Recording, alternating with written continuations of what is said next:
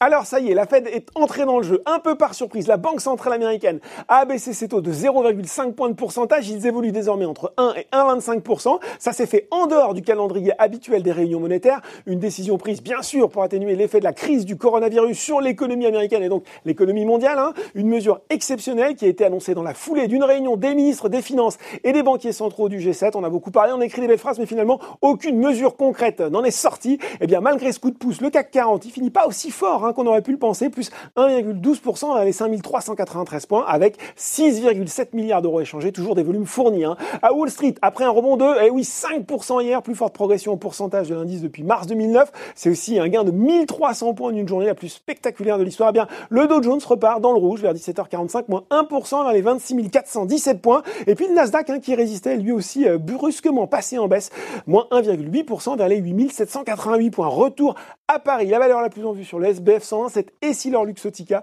Le géant de l'optique rebondit alors qu'il dévoilera ses résultats annuels vendredi. Derrière, on retrouve à égalité GTT et Genfit. Et puis sur le CAC 40, Airbus se distingue. Le géant de l'aviation profite d'une recommandation réitérée à l'achat d'Exan BNP Paribas. Il est suivi par Safran. Autre coup de pouce d'analyse sur Saint-Gobain cette fois-ci. Société Générale est passée de conserver à achat sur les spécialistes des matériaux de construction.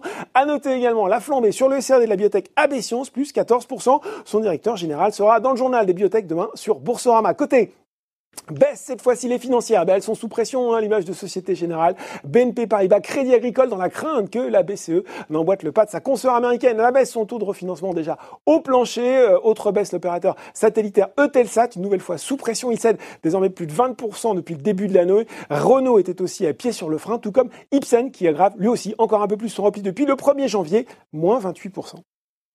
Voilà, c'est tout pour ce soir. En attendant, n'oubliez pas tout le reste de l'actu éco et finance est sur Boursorama.